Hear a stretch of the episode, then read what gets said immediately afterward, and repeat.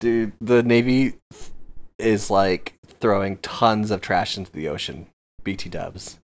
Oh man. Yeah, what we do is like we make a lot of trash Yeah. in a single day. Like on our ship, we had like maybe 300, 400 people. Uh-huh. On an aircraft carrier, it's like a thousand, two thousand people. Yeah. And so there's tons of trash. And every single day, basically, a lot of it gets just compacted into these like discs the size of like trash can lids. Uh-huh. Okay. And then they just get thrown into the ocean. Oh my Great. god, dude. Uh. That makes me so fucking mad. And then at nighttime, we do things that are called night ops, where like, oh, there's a broken chair, and there's there's no way to throw away a broken chair, and so it's like, uh, after a certain time, like 10 p.m., every half the ship has gone to sleep, and so they're like, all right, night ops, get rid of this chair, and so you go to like the smoke deck and you just throw the chair into the ocean. Oh, my man. This is where our tax dollars are doing. Dude. Jesus Christ.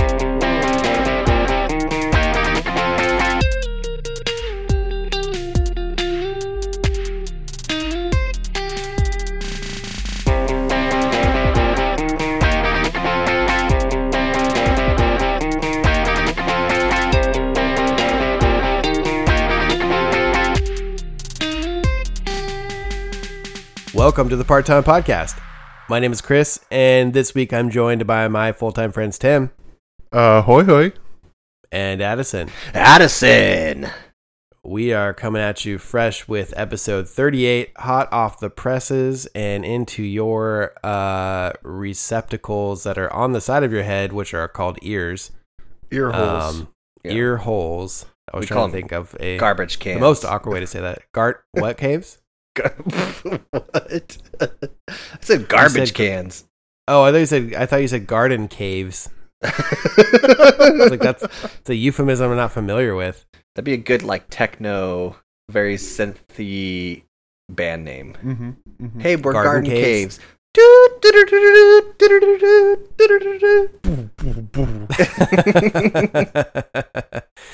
uh yeah. How, what so what what would the lead uh musician of a band like that look like? I'm I'm imagining someone from I always get the name wrong, but from that band like uh Di- Diane Twerp, Oh, Antwoord, yeah. Diane Ward. Ant Uh, Antwood. Yeah, he'd be very tall, Yeah, ninja very esque. skinny, Very ninja esque. very like wearing a tank top that like almost goes down to his knees. Yeah. hmm With that has like Okay. the uh, the rounded hemline. line. Yes. Mm-hmm. Yep. And then And an uh, Uzi. j- like some sort of like like uh Thailand yoga pant, like those like elephant pants. Yeah, and then like house slippers, Mm-hmm. but comical. yeah. Yeah, Comical they would be house like uh slippers. SpongeBob SquarePants. yes. Mm-hmm. Mhm. Oh Yeah. man. Okay, so I'm changing the subject, uh, but because you, the comical house slippers reminded me, we all watched Guns Akimbo. Oh need yeah, to talk about this. that was so good. I liked it. I Yeah. thought it was as m- good as I expected it to be. Okay, first exactly. Exactly. it was a lot like that stupid movie with that uh, blonde girl.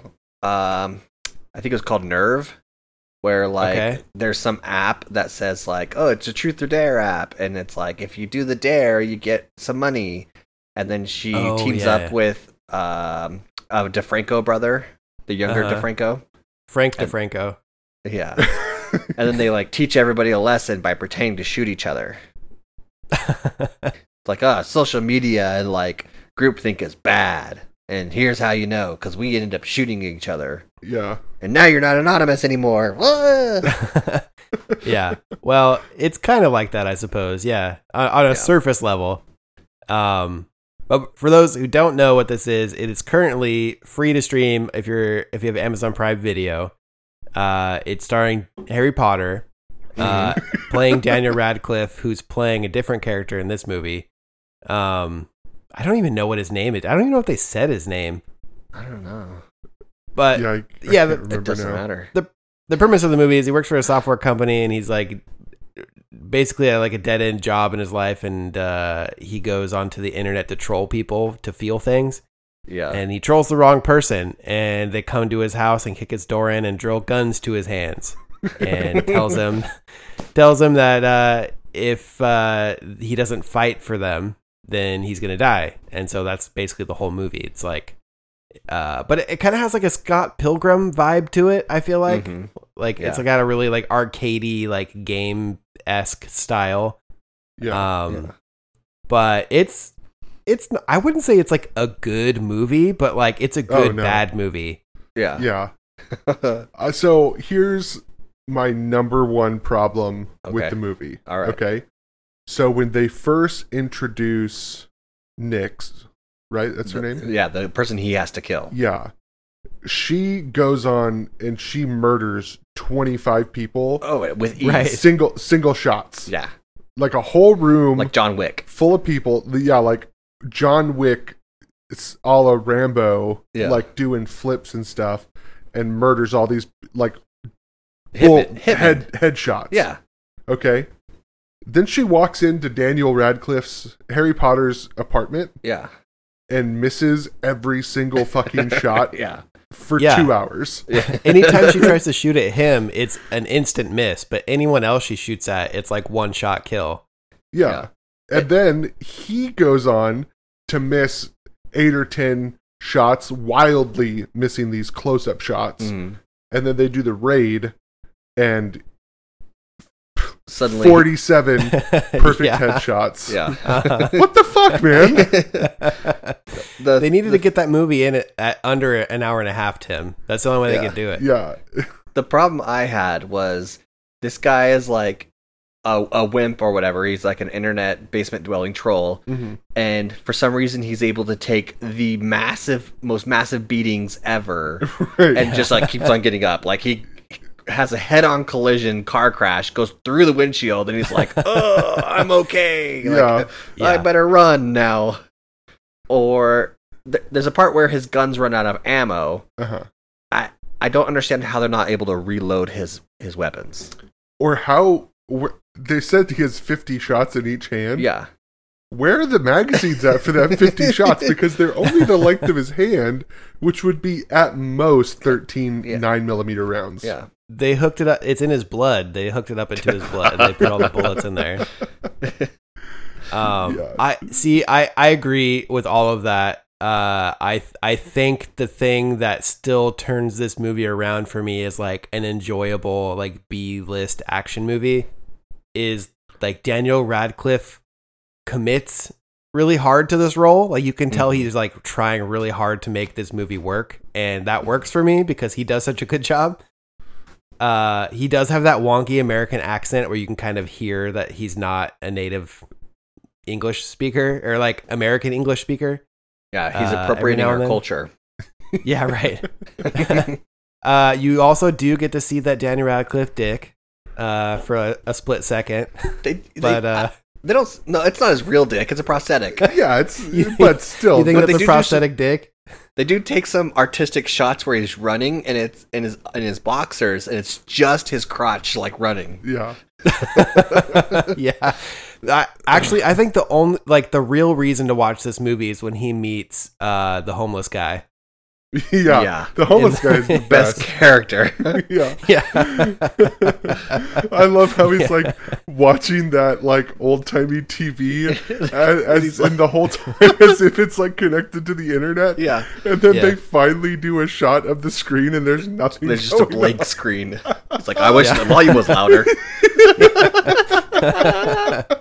yeah. So the best if you all need a movie to watch while we're all kind of stuck at home for the for this time, like, and you've watched everything else, give this a watch because, like, it's like I said, like, it's not a great movie, but it's a fun movie.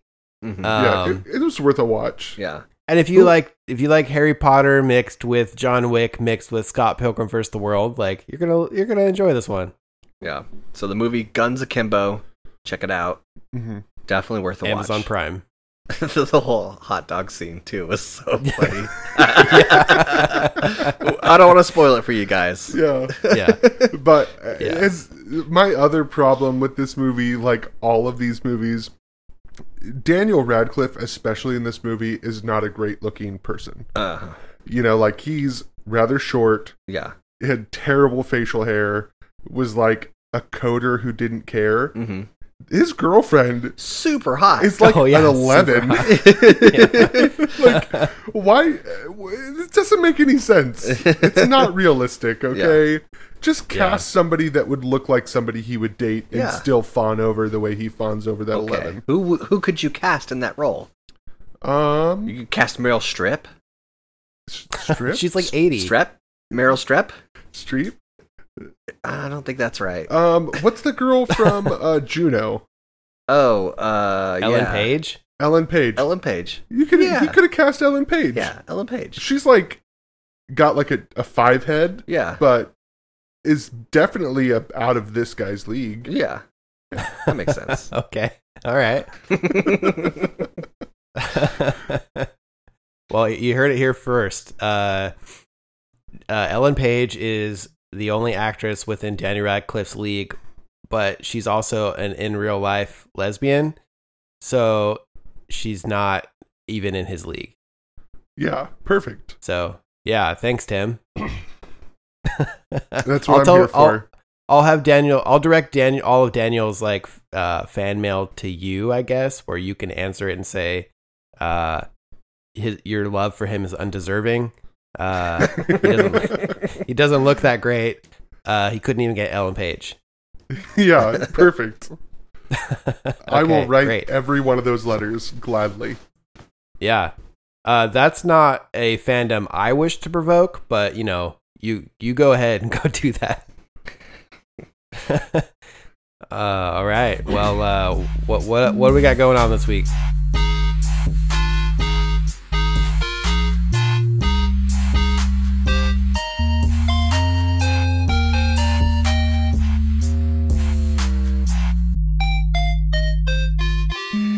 Uh, so I've got, I got someone who needs a little help. Ooh, okay. Let's see if we can offer some help. Okay. Help! I'm a dom, and my subs have unionized. Oh no. Oh no. That's like the worst case scenario, man.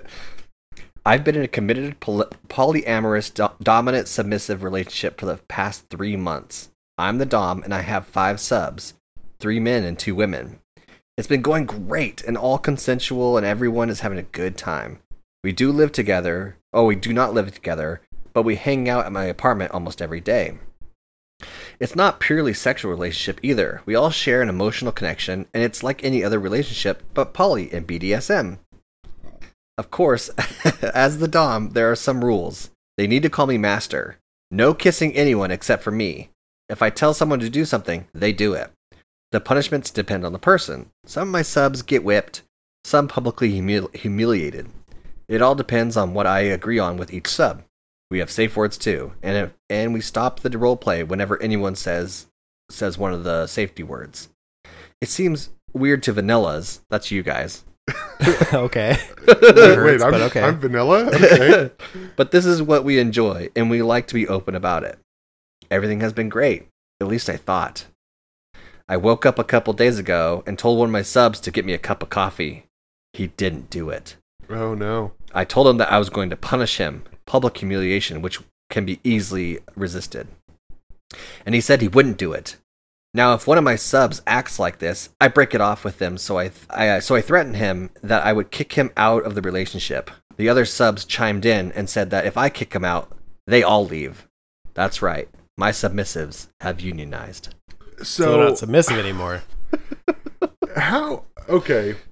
In my experience, I have some poly friends. Okay. Okay.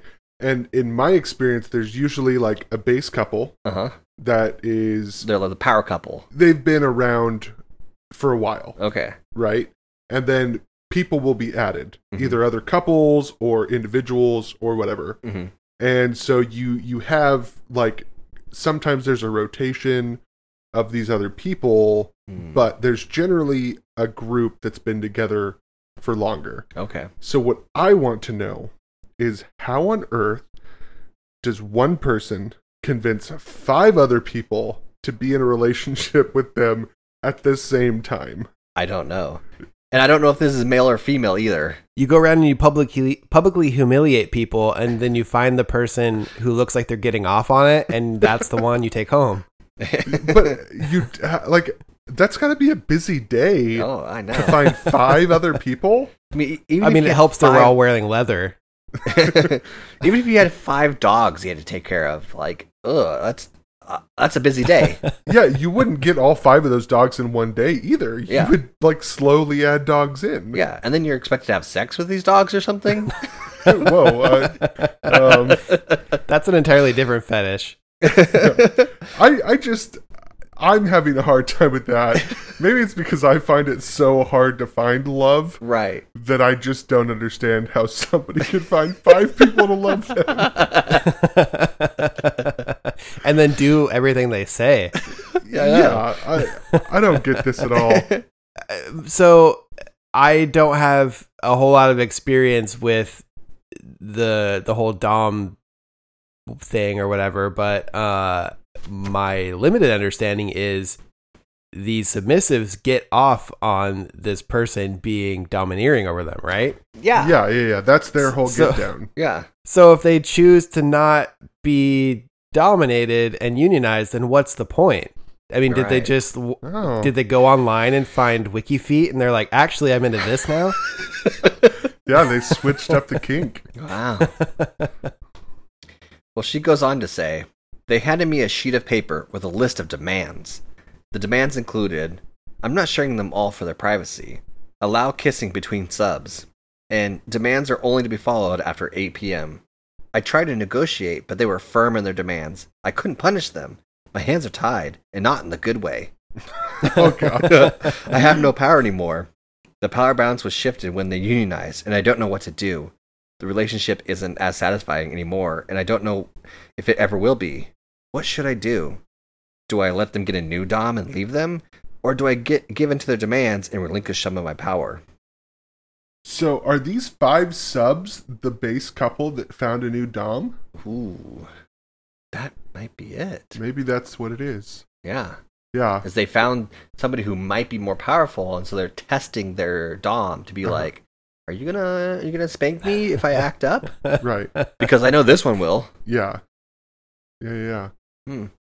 So I have two p- potential solutions to this. Okay. One is the Dom needs to find another Dom and share Ooh. split the Dom powers between them and they can just crack some skulls together. Yeah. Co-dominance. Yeah. they they need to bring in yeah, they need to bring in um what what do they call them? Like the Union Buster crew, you know? yeah. Scrubs. Yeah. Or are they called Uh, scabs? Scabs. Scabs. Scabs. Yeah. Yeah. yeah, because it serves it serves two purposes, right? It like they they'll like get off on being extra domineered, and then Mm-hmm. also, uh, you know, he'll get the power back unless that dom chooses not to give the power back. Mm. Oh no! Well, It's a classic uh, Dwight and Michael situation. Mm-hmm. yeah, Give the power over, and then like y- he says that he'll give the power back when Right. the task is done. Mm-mm. but he But won't. you never know. You never know. Never know. Well, can't. that brings me to my second solution: is you write each of them a handwritten letter, and then you slide it under their door at night. That says that you prayed to God and told Him to steal 27 years of your life and give it to you. if you don't listen to me.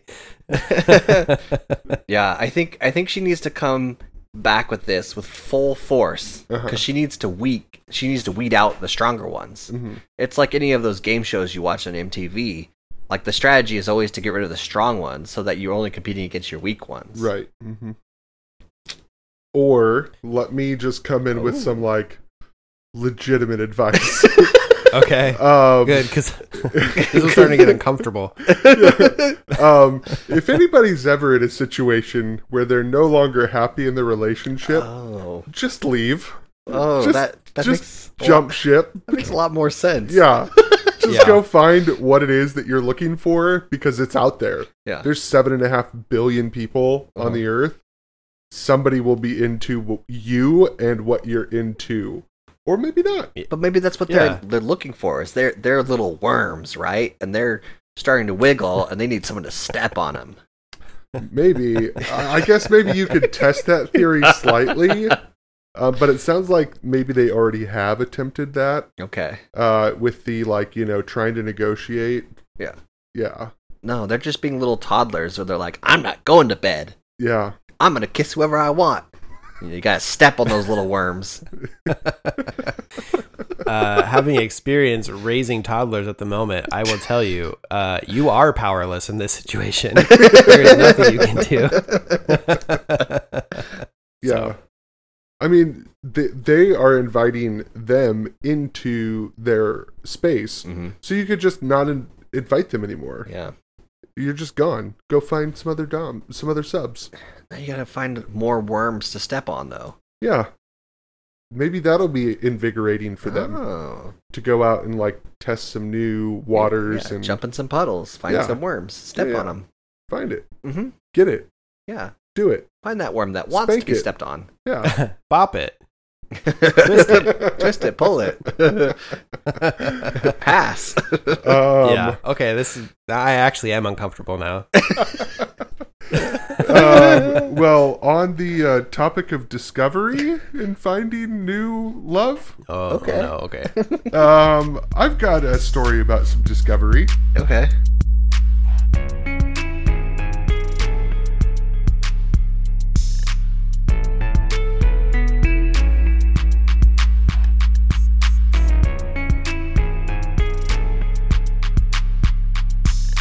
Do you guys know anything about um, Albert Hoffman? Uh, he was No. related to Derek Hoffman, who. Uh, what did Derek Hoffman do? No, He was like a skateboarder, right? no you're you're totally wrong. uh, so, Dr. Albert Hoffman was the researcher and doctor Mm. who discovered and synthesized acid Ooh. for the first time. Lysergic acid. The Yeah. good old LSD. Yeah. Lucy in the Sky with Diamonds. Right. Love, sex, dreams. Yeah. Mol. No, that's all. Oh, I just got man. I- Okay, I feel like a huge dummy, but I just I just now understood that Lucy in the Sky with Diamonds is for LSD. Wow. He's so sweet.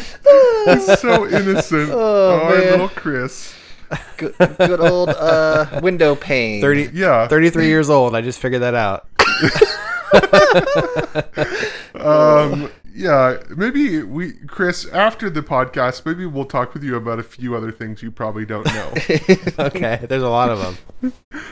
um, all right. So in 1943, Wow. uh, Dr. Albert Hoffman was working for the Sandoz Company, Mm-hmm. which is like a They make sandals, right? no, they make um, like medicines. Oh, okay. And so this is like, you know, coming to the end of World War II. yeah. And they were, 45 was the end, right? yeah, I think so. Yeah. So they're like looking for all these, you know, different things. I mean, they're just trying to find um, pain relievers and different things. Oh, yeah. Uh, like crazy. There's a lot During of this like uh, chemistry based. Uh, I don't want to say what we call them, not explorations, but uh, discoveries. Like e- the World War II era up Right. into the 60s. There's lots of chemistry discoveries. Right. Yeah. They were like, it was this booming time for Yeah. chemists. Mm-hmm.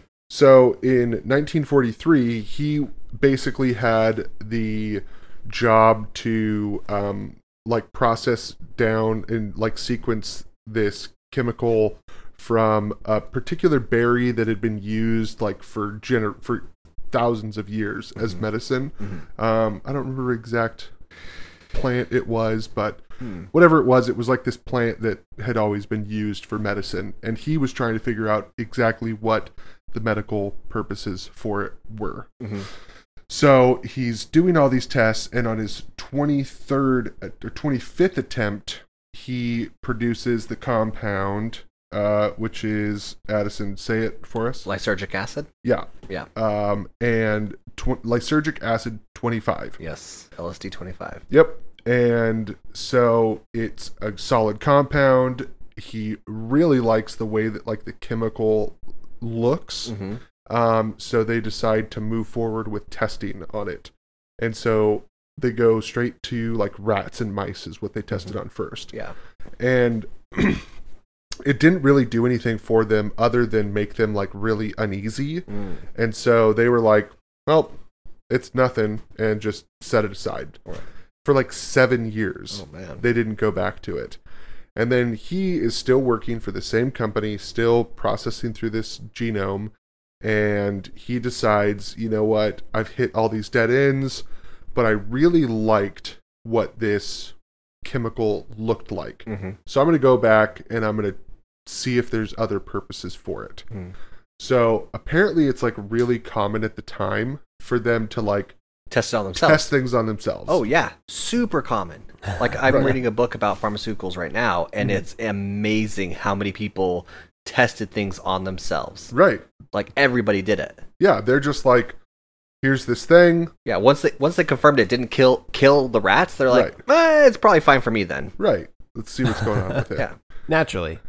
Right. So in medicine, so he he took this compound and it was a liquid, and he decided that he was going to mix it in some water to dilute it. Mm-hmm.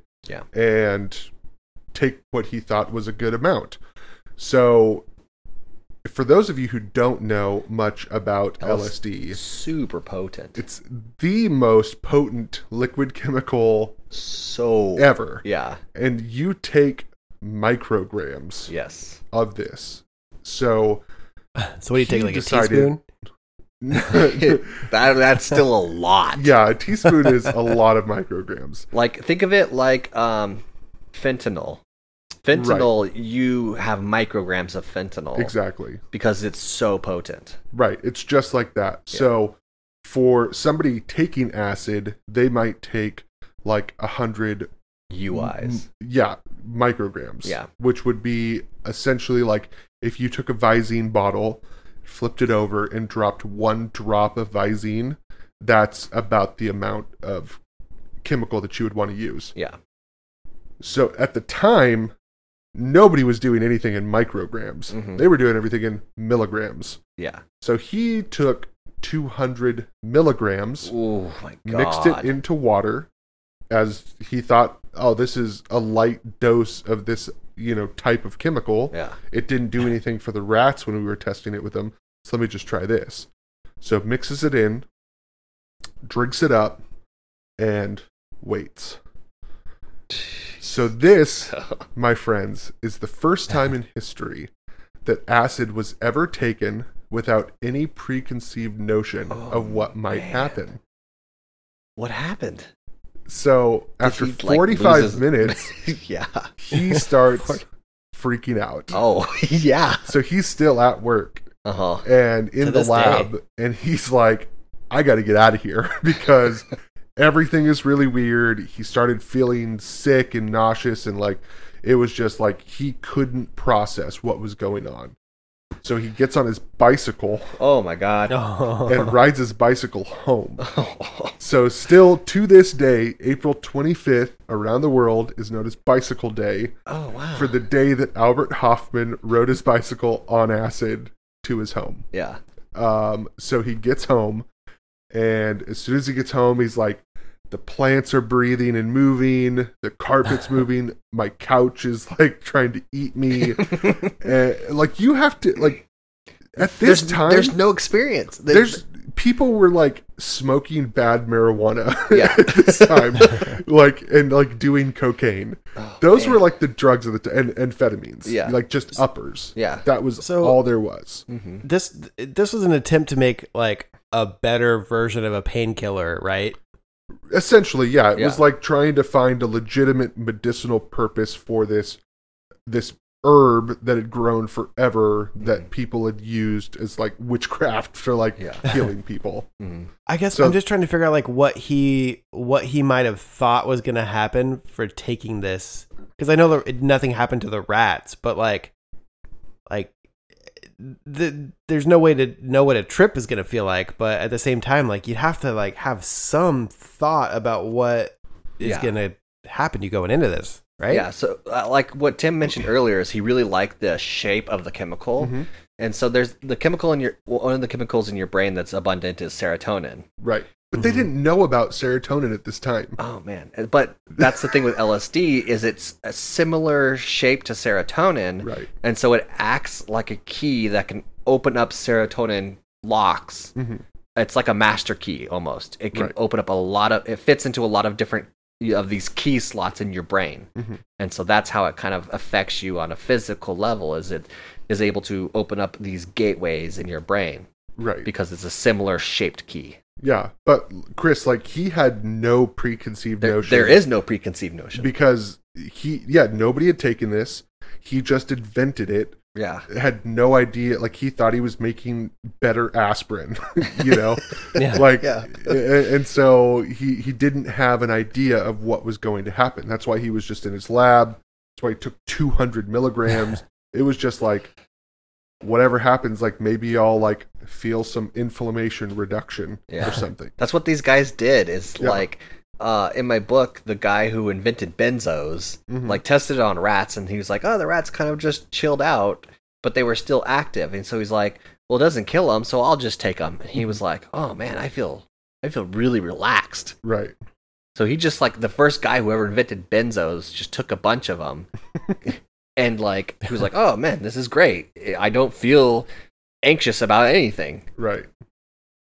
So Albert Hoffman trips for the first time, Mm-hmm. first human to trip off of LSD. Yeah. And after like six hours, Mhm. he's still tripping super hard Yeah. because he took so much. Took a ton. And basically, like in my experience, what happens with acid, like the more you take to a certain extent, doesn't like intensify the trip, it just lengthens it. lengthens the, the intense part of it. Right. Yeah, yeah. So you have like this peak that's like the holy shit, I'm losing my mind Yeah, that lasts maybe an hour Mhm. if you take a normal amount. yeah. The more you take that, Hour long goes to five, six, eight hours. right. Yeah. So he's six hours deep into this Oh, trip, man. peaking super hard. hmm So he calls his research assistants and he's like, I've lost my fucking mind. hmm I'm never coming back from this. And has the quintessential like ego death. Yeah, the first one where he's just like i'm i'm dead yeah. albert hoffman is gone I'm never coming back from this. right and uh, i need medical attention immediately Yeah. i need to go to the crazy house Yeah. And with psychedelics, there's a time dilation, so like 30 minutes can feel like three hours. or four seconds Yeah, you have no idea yeah. um, so the doctor comes and you know checks him out and pulse perfect Yeah. blood pressure perfect respiratory perfect the only side effect that visually people can see other than him like blah like going crazy is his pupils are fucking huge Yeah. so he the doctor's like you're not gonna die Yeah. just ride this out i guess Yeah. and so he does he rides it out for another on his bicycle.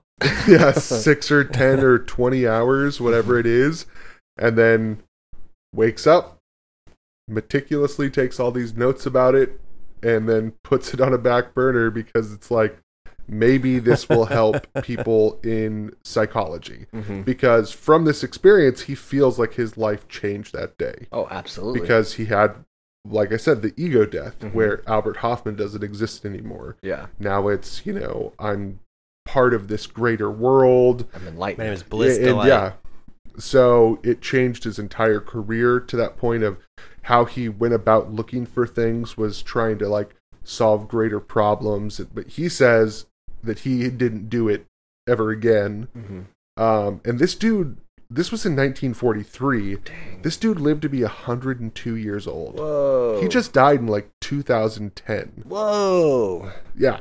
Wow.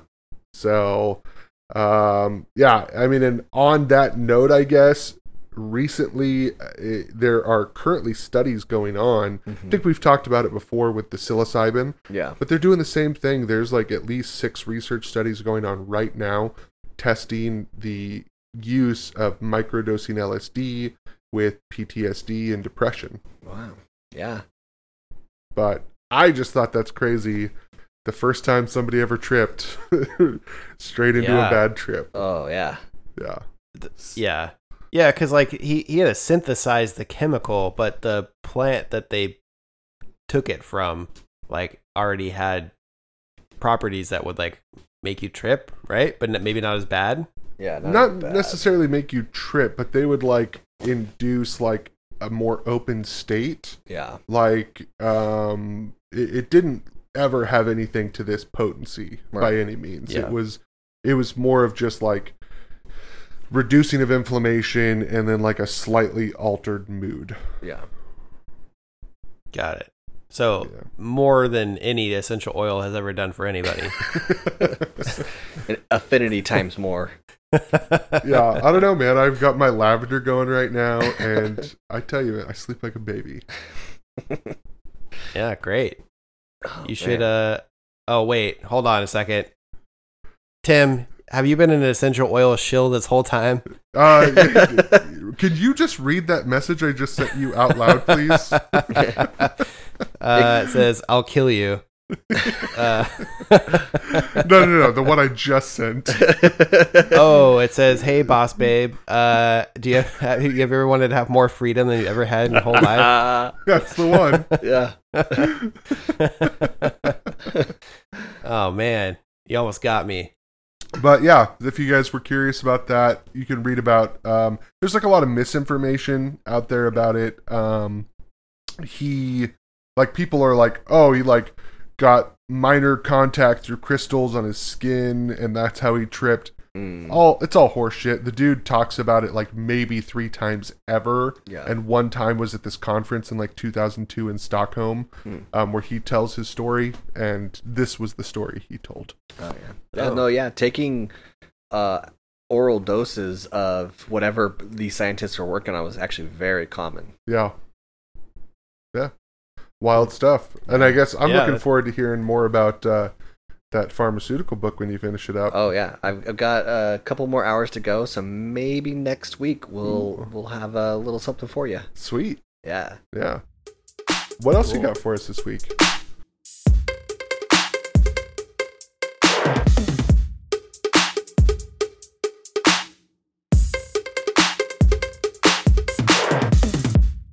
So we all read a book together as part of our book club. Ooh, Yeah. Wait, did we ever talk about the book club? Uh, We not for the did. listeners. No. We- Okay. We, we, we need to like s- tell the listeners what we're gonna read next. Hey, boss babes, do you want to read Yeah.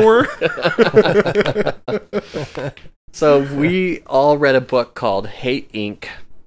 Uh, ink as an incorporated, not like ink what you write with. or tattoos? Yeah, hate Yeah. ink.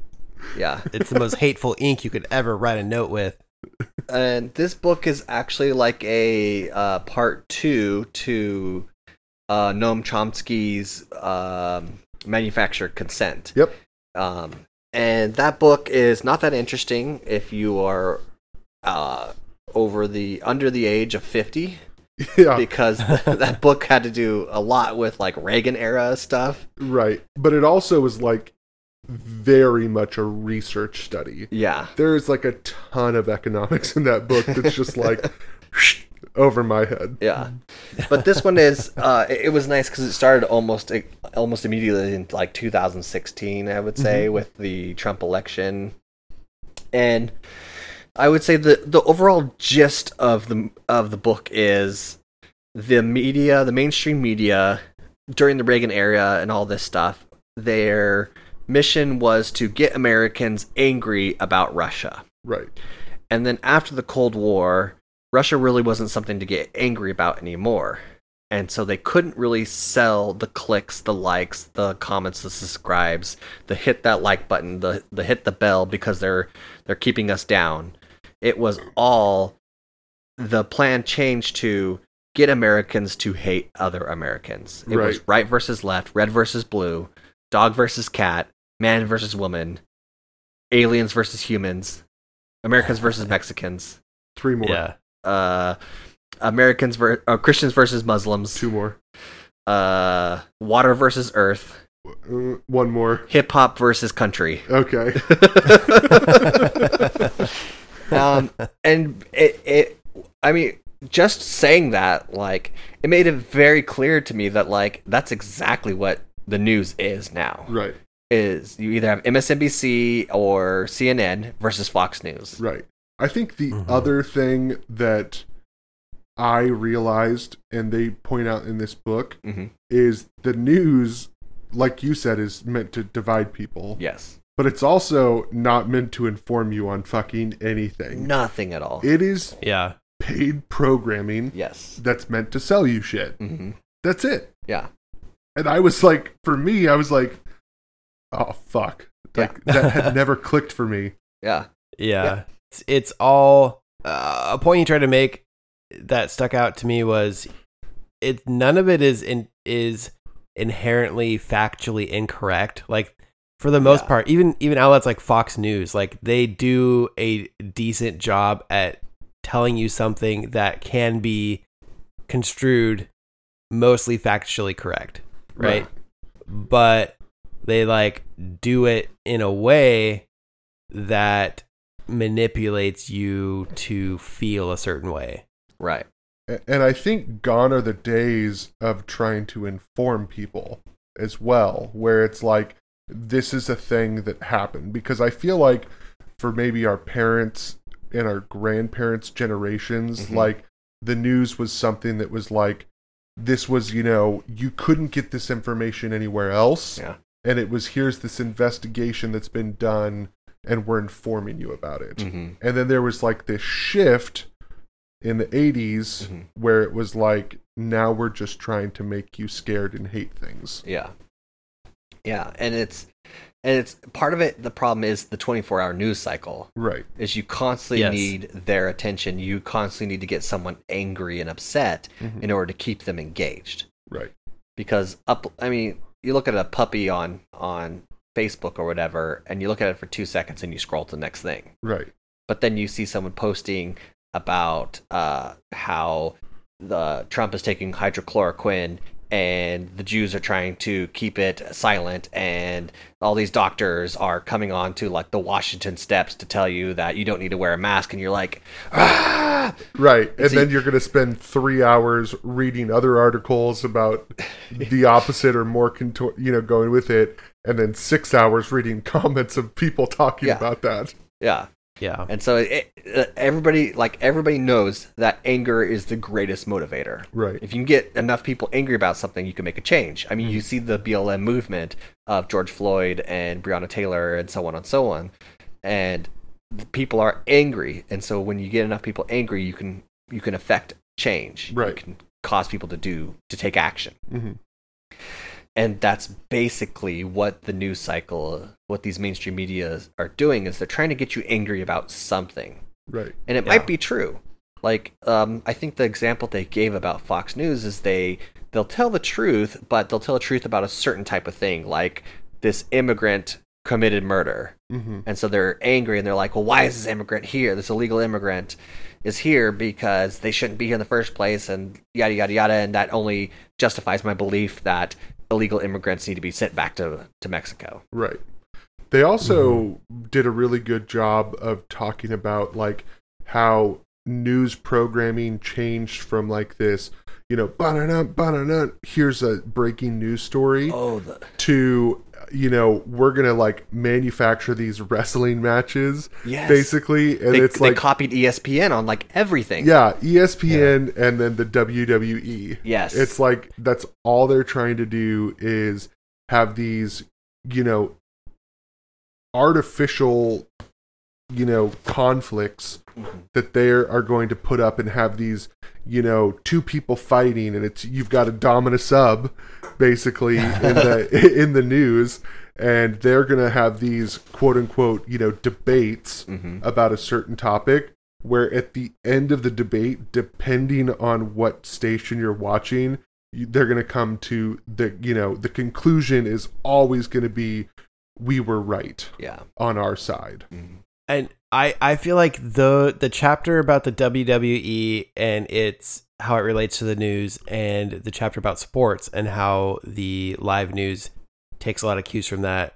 I feel like personally that's where the most the most valuable insights come from those chapters. hmm my my gripe with the rest of the book is I feel like it's largely repetitive, uh, Yeah, making that's the true. same points over and over and over again until it gets to those chapters.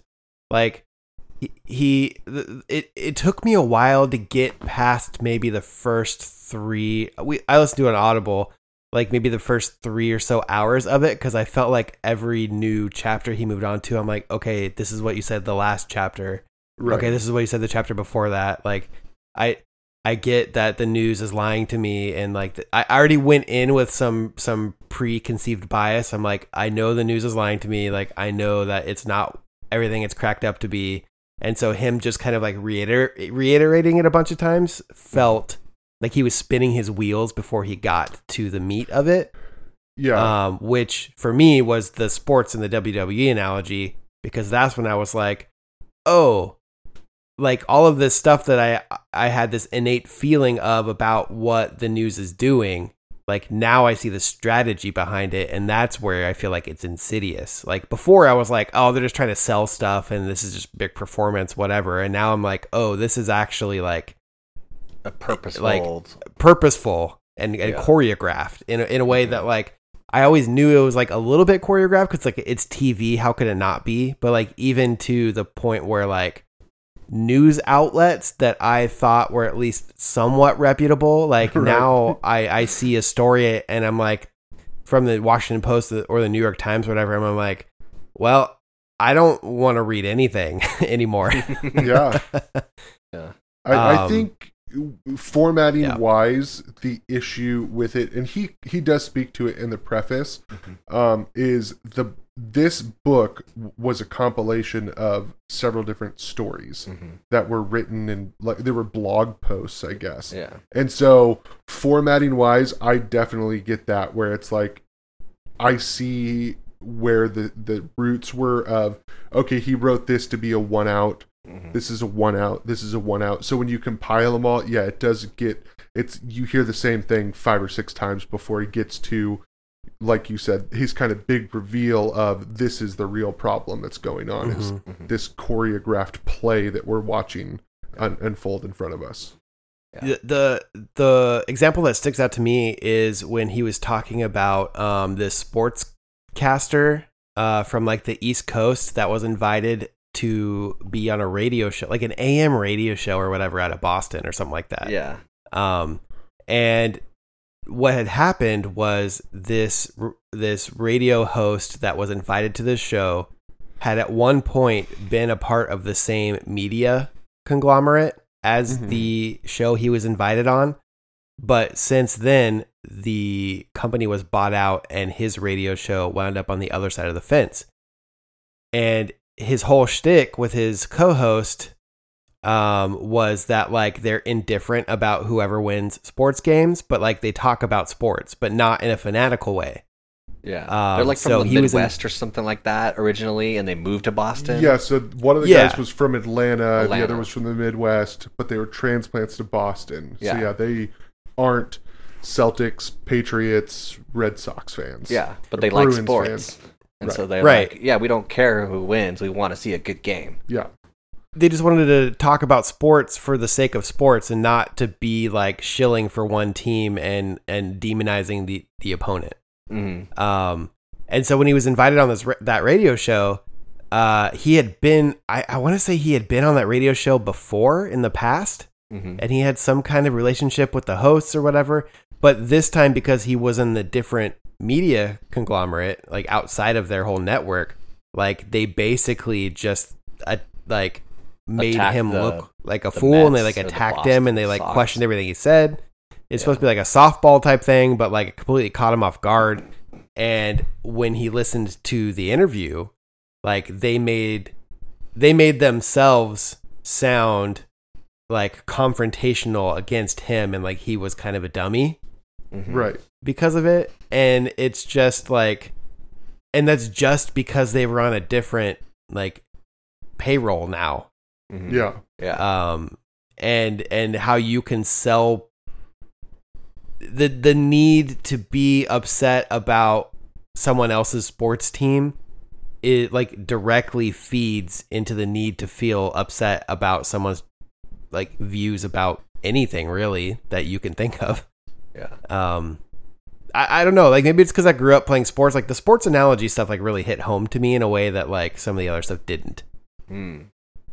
Yeah, I could see that. I I mean I I feel like there were a lot of good points made.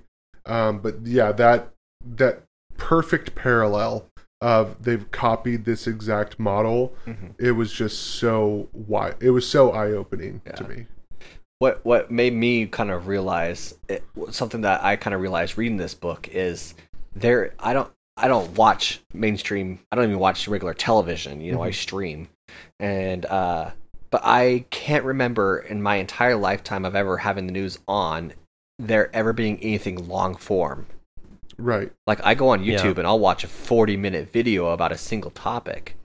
And I don't know the I don't think the news does anything like that anymore. No, it's like 7 to 13 minute Yeah. segments. Where it's like three people, five people all arguing with each other about something that is so in- inconsequential. right.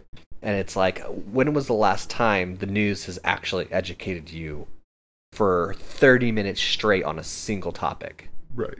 and Yeah. that goes to show you that they're not there to inform you they're there to get you angry Yep. And Well- to then to play the commercials. yeah to play the commercial Yeah. because they're all o- Yeah. owned by corporations like these massive corporations now own the news media Right. and so they're gonna get you angry to keep you watching so that in between the arguments they can sell you washing machines Yeah. Yeah. well, and they're not like like you said in the show, like they're not going to tell you things that are going to make you upset about the environment and then immediately show you like a product that's made of plastic or you know like Yeah. they, they don't they don't want to tell you news stories about what is actually like impacting the world in a way that you could affect meaningful change because that would affect what they're trying to sell you. yeah Yeah. and i don't think they pro- Um. I, I this is my uneducated opinion but i don't think they provide any answers either No. Like they don't say like this is how, this is the problem and this is how we can fix it through these like level-headed and rational ways of arriving to a conclusion that everybody wins. No. I Yeah. think they start with a conclusion Yeah. and then have a discussion where they circle back to that conclusion. Right. That, that's what I think it all goes up to. And they might bounce back and forth with their little play of, you know, oh, you're winning over on us or oh, we got our foot on your neck. Yeah. But it, it they literally they deliver out of the gate the conclusion. Yeah. And then they just reaffirm it and then commercial break. Man. that ties into the WWE analogy for me too, because like uh, I, I don't watch the news basically ever. Um, I, I'm with you, Addison. Like I, I feel like that's kind of like an older person's game Yeah. at the moment. Like I'll read things and I will maybe watch a clip uh, if it's on the website that I'm reading. But even now, I, I like my my reading of these articles has even like cut back because I've listened to this book. Um, right? but I'm like I'm aware of the personalities who I'm supposed to be aware of just because how can you not be if you've been on Twitter? Uh Mhm. and it just plays into the whole like, you know, there there there's a heel and there's a baby face and the the, the baby the baby face will turn if they need to because like that causes more ratings and there's, you know, sometimes the heel loses, sometimes they don't and you kind of have to love to hate the heel and you, you just see these personalities especially on the right you know they're really good at least the way because I, I mean I, i'm i'm targeted heavily for like left leaning articles Yeah. and so you know they play up the right as being the heel and i'm sure they play the left up for being the heel on their end um and it's just the formula works so well that it's just it, it it's insidious yeah. Right. Well, and then so the other kind of overarching theme in this story is, you know, him talking about Donald Trump Mhm. and how he was on a press docket on the campaign trail Oh yeah. during all of this. Yeah. You know, so Yeah. he so f- for kind of background information, the guy who wrote this book was a 25 year long writer Yeah. for Rolling Stone magazine Mhm. Mm-hmm. which is a you know progressive quote unquote left leaning publication Mm-hmm. Mhm. so he was tasked to you know be on the trail on all these press buses and planes and everything during this whole election and he had kind of a unique look at it because rolling stone comes out once a month Yeah. and all these other news sources had to put something out every single day. Yeah. So he got a lot of time to just sit and watch and see what was going on during the election. And again, brings the WWE in to Donald Trump and how yeah, he who's has been built- on the E? WWE. He was the rest. Yeah, yeah, he he- wrestled- you know, it's- Vince McMahon or something. yeah, like that. Vince McMahon. Yeah. so, and, and from that moment, you can see where Donald Trump adopts this ideology Mhm, of Mm. Yeah. being the heel, mhm, and, Eh, but the heel that Yeah. wants to be hated yeah. because he's you know like uh I don't remember any wrestlers, any- but he's kind of like the the Undertaker, Yeah. you know, where it's like he's the bad guy, yeah. but every I fucking loved the Undertaker He was- when he I was a was, little badass. Kid. Yeah, you wanted Yeah. to love him, Yeah. but you hated him. We show up and you're like, boo, ah, Boo. like Sting's gonna kick your ass, you know, or whatever. Goldberg. yeah, you know, but you had all this, you know, but you like you loved to hate him. yeah. Right, you know he was gonna at the last minute he was gonna pull off a, a move and s- you know and make you think he was gonna win. Yeah. So yeah, Donald Trump took this model and became president off Yeah. of it by, you know, putting like not worrying about the noise. Mm-hmm. You had Yeah. all this, you know, we want to talk about topics. We want to, you know, you have these thoughts or these reporters going, we want to hound you on these topics. And he's over here like, fucking Clinton's a bitch. You Lock know, her up. yeah, lock her up. Yeah. You know, is you know he was even before he became president or you know started running. Obama's a an immigrant, and Yeah. you know he just had these like I'm just gonna piss you off Mm-hmm. because that's my job. Yeah. you're gonna love to Yeah. hate me. And then he kind of rolled that into at the end of, well, you know, I- I've talked so much crap about this, you have to love me now Mm-hmm. and and everybody you know thought oh well, we're not gonna you know we're not gonna end up with him because he's the bad guy The bad guy the can't bad guy win. can't win the belt Yeah. you know he's not Right. supposed to be standing there at the end of the cage match with his hands over his head holding the belt man Yeah. like he's supposed to be knocked unconscious rolled out of the cage laying on the Beaten on the at the ground last second. right Eh, Yeah. but that's not what happened you know Right, yeah. A- and, so looking at that analogy it was just like so spot on Yeah. and really Yeah. kind of helped me to understand kind of what's going on with this freaking crackhead's ideas is he is playing this role Mm-hmm.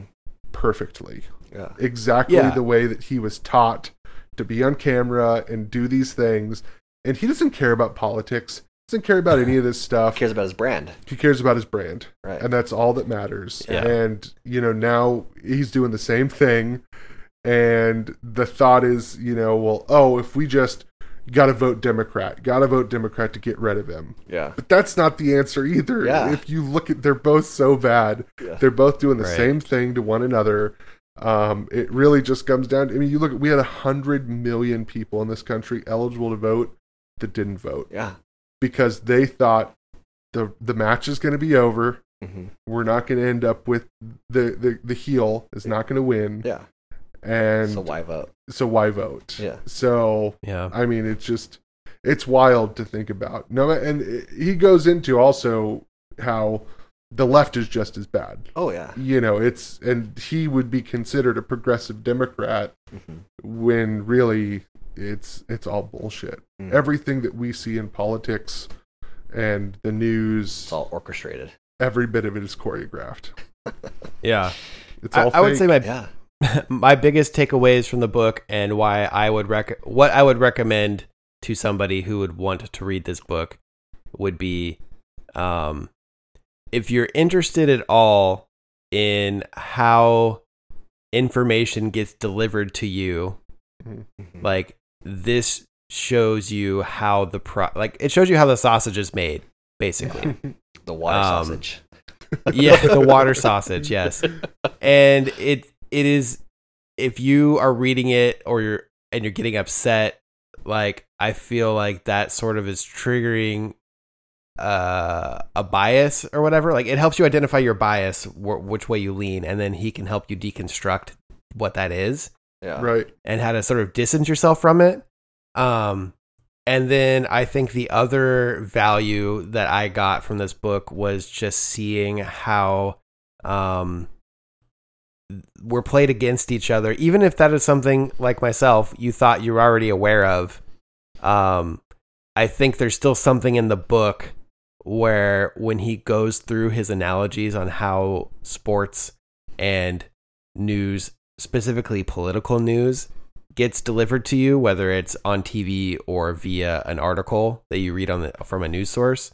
Like, I think that if you can get past some of his um, idiosyncratic like snarkiness that he has in the book, if you can like get past some of that and see what he's actually saying, like I think he effectively deconstructs the process to a point where you can recognize your own bias and you can distance yourself from it, hopefully, and then you can kind of rebuild how you view information. Okay, so on a scale from one to seven, how would you rate this book? One to seven. Yeah, Um, I feel I feel going one to ten is too easy. One to seven really Yeah. makes you think like, ooh, I gotta actually think of what I'm gonna give this now. Yeah. so i i enjoyed the i don't know if i enjoyed it i felt the book was i felt the book was informative and i thought that there was value in the information that i got from certain chapters i don't think the entire i don't think the book in its entirety is necessarily uh, worth your time Because it keeps on So- making the same point. Mm-hmm. yeah, because like he makes the same point a number of times, especially in the first couple chapters, in my Okay. opinion. So like I would say the book has value if you skim around and you see something in the beginning that is interesting and then you can like latch onto that, but don't don't skip the wrestling or sports chapters. Yeah. Um, yeah. so, like with that being said, like I would give it maybe like a f- three and a half out of seven. Whoa. I, Okay. and All that's right. not that's not to, that's not to say it's a bad book. I'm just saying like I wouldn't read. I like it's not a book I have an easy time recommending to everyone. Right. Like I would say a, a, a book that's over a five is a book that I'm like everyone needs to read this. hmm Like a a four to a three is like I got something out of it, but I don't necessarily think that this is for everybody. Okay. Okay, so I would give it a five and a half. Okay. And and if we're using that scale, I do think that everybody could benefit something Yeah. from reading this book. Regardless of their p- political affiliation. Yeah, especially regardless of your political affiliation. I think everybody of our generation who has grown up with like all of these, even though this is a boomer writing this book, Mhm. I think boomers would have a very hard time with this book because they're so set. Mm. I think that you Yeah. know people of our generation, you know, Gen X, millennials, even Gen Zers, could see what's going on here and take a lot of good information from it. And like Chris said, really being able to identify your biases and hopefully work towards correcting them. Mhm. Um, but I feel it was really good. I, I would definitely recommend it to anybody. It also got me more interested in potentially reading more Chomsky Oh yeah. um, because I think in Manufacturing Consent, he co wrote that book via correspondence with another guy, Mhm. uh, Alan something or other, who was like Greenspan. a straight statistician. Yeah. That's what that guy did. So that book had way too much noise Mhm. in it rather than here's the points we're trying to make. Yeah. But I think Noam, Chom- Norm Chom- Noam Chomsky has some other books that are valuable that were written earlier Mm-hmm. that um, I want to check out. Okay.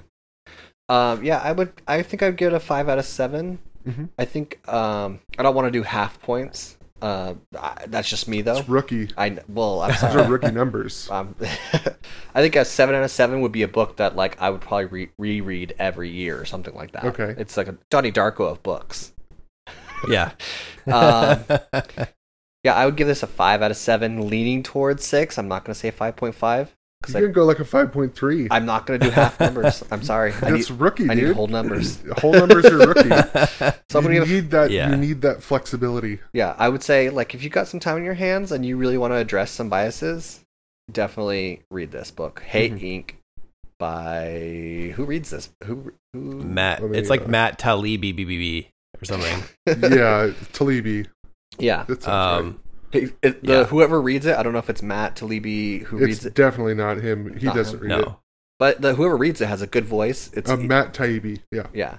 Whoever reads it on Audible, if you want to Audible it, it's a great voice. Um, definitely But worth- listen to it at like more than one speed because Yeah, he 1.25. talks so yeah, 1.3. Oh, slow. Yeah. But I I I would I don't know. I feel like I was a little hard on the book at the end. now that But we've given up positive reviews. yeah. No, you're stuck. Yeah. You're Stay- locked stay in with at your it, three and a stay half, at it. man. Yeah, No, lean my in. review my review stands. I'm just I just want to make it clear like I didn't hate the book. I just I just think that maybe like what I got out of it wasn't like it didn't inform So, the score yeah. at the end. It yeah. could have been two hours shorter. It definitely Yes. could have been Yeah. three chapters shorter. So there you have it. And that's the way it is. And that's the way the news goes. Yeah. So just the way the uh, Oh, cookie crumbles. remember to keep your eyes to the sky Yeah. and uh, Yeah. you know define and correct your biases. hmm Yeah, and don't forget to shut it down every now and Yeah. Don't you dare come through my lumber door. then. Let's just pack them all in. That's what she said. Yeah. Boom. Finger guns. Brought it back. Chris, do you happen to have a thought experiment for us? I do. Yeah. Um,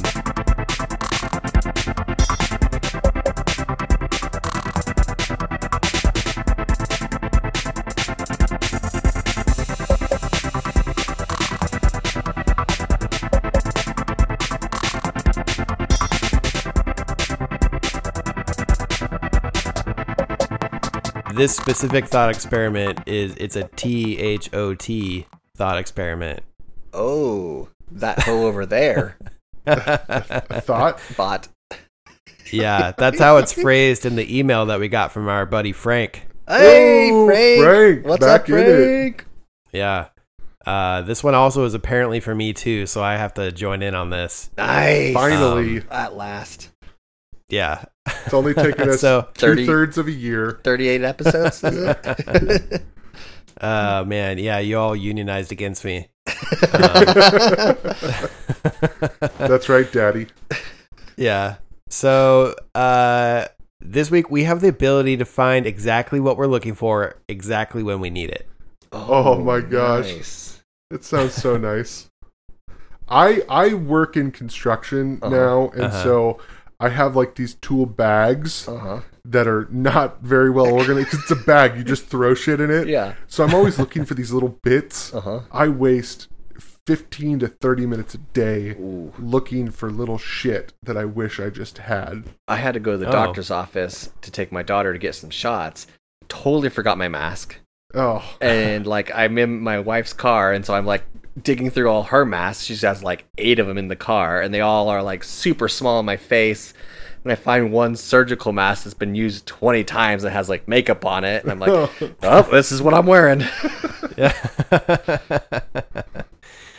uh, well, no matter how much you you wipe, you always have a poopy butthole. Oh, Oh. no. I hate this. It itches. yeah, it's like just I'm like uncomfortable sitting down right oh, now. I feel like I need a wipe again. Yeah, Yeah, just the feeling, just just the thought of it Ugh, makes you feel that way. it's Oh, so itchy. Yeah. Um, or uh, you could just be incredibly average at everything you do and attempt. You're never really that great at it. You know, you're just kind of okay. No. so nothing in my life has to change.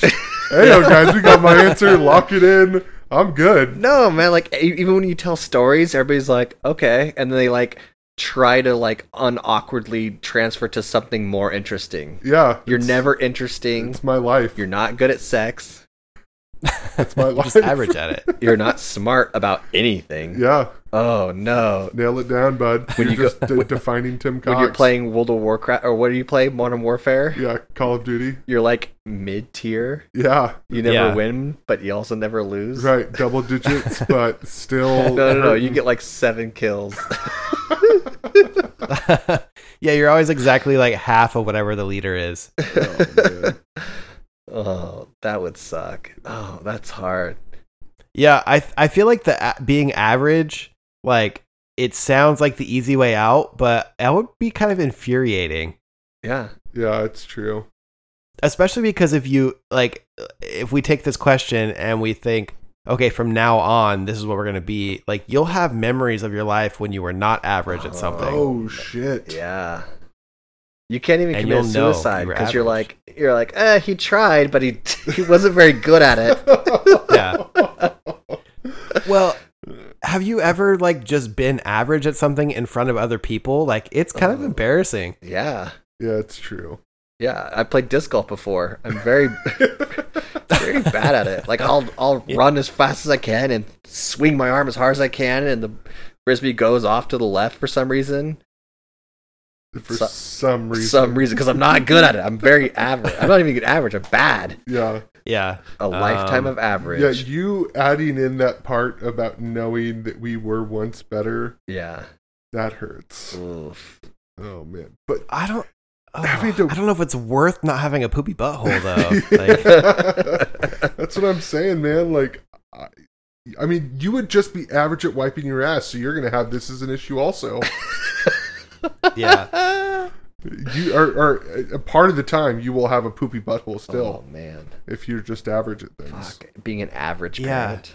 Oh. all your underwear will have a skid mark on it. Oh, Like you can't even like dress to impress. You're like, how do I look? You look fine. yeah. Yeah. Oh man. You're wearing clothes. It's, Yeah. not, it's not the right clothes. Yeah, but imagine like Yeah. getting like super dressed up and you feel like you know you look phenomenal, Oh. but the whole time you're like you're like trying to adjust because like you know like you just need one more good swipe. but no matter how many times you wipe, it comes back poopy. yeah. Yeah. yeah. How much poop are we talking that's left in this butthole? Just enough to know you didn't wipe enough. Oh. It's yeah. not a rosebud in there. Oh. But you're just like, Right. shit, I need to go back and I need to wipe one more time. Yeah. I could really use a shower about now. Yeah. I, you know, I think I would rather have the poopy butthole and know I can be good at something than not have a poopy butthole and know that I'm just average at everything. Mm, Hmm. Interesting. Okay. Um, Um I I think I'm still going to stick with the average thing. okay. because that like I am literally uncomfortable sitting here right now and feel like I need to go and wipe my ass. Okay.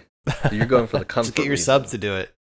uh Now, I am going to go for being average at everything, huh. but that's only because that means you will never fail at anything. Oh, Oh. shit. Yeah. So Look it's at like that upside. you're like, "Hey, I'm going to start investing a lot more in the stock market. Like I don't win a lot, but I've also never lost a ton of money." You Huh? can be what about an average gambler? yeah. Average golfer. Average golfer? Like you Yeah. could beat half of the people out there. Right. Like you're you're just a, you- maybe you like, you know, shoot like a 90. Yeah. It's pretty good. There's a lot of average football players who make a million dollars a year. It's true. You could be an average graphic designer and Yeah. like fail up like Chris did.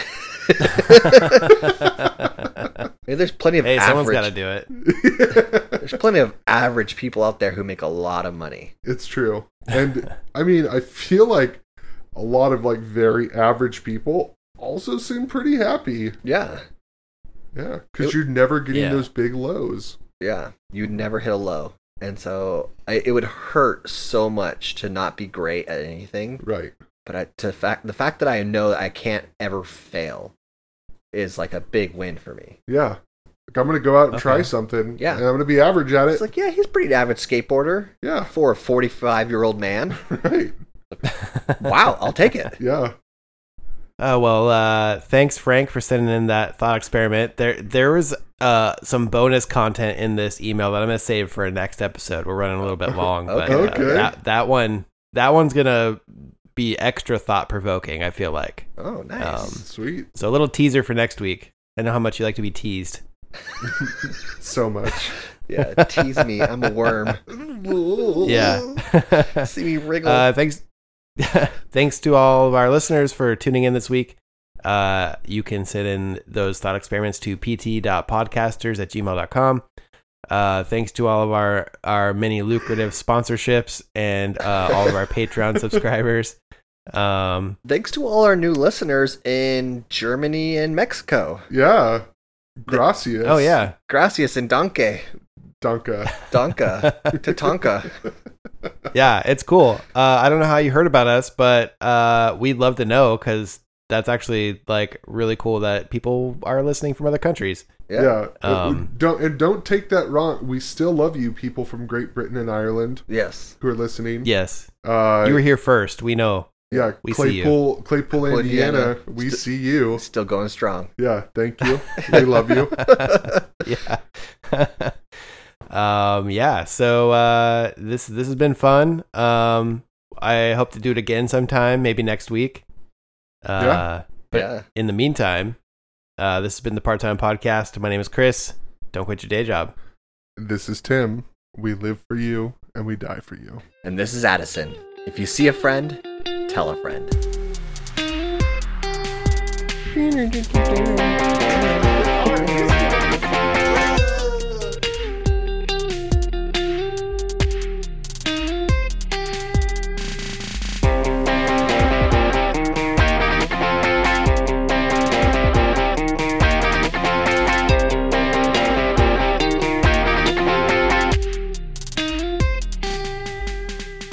uh, when I was looking around. Welcome earlier to the for-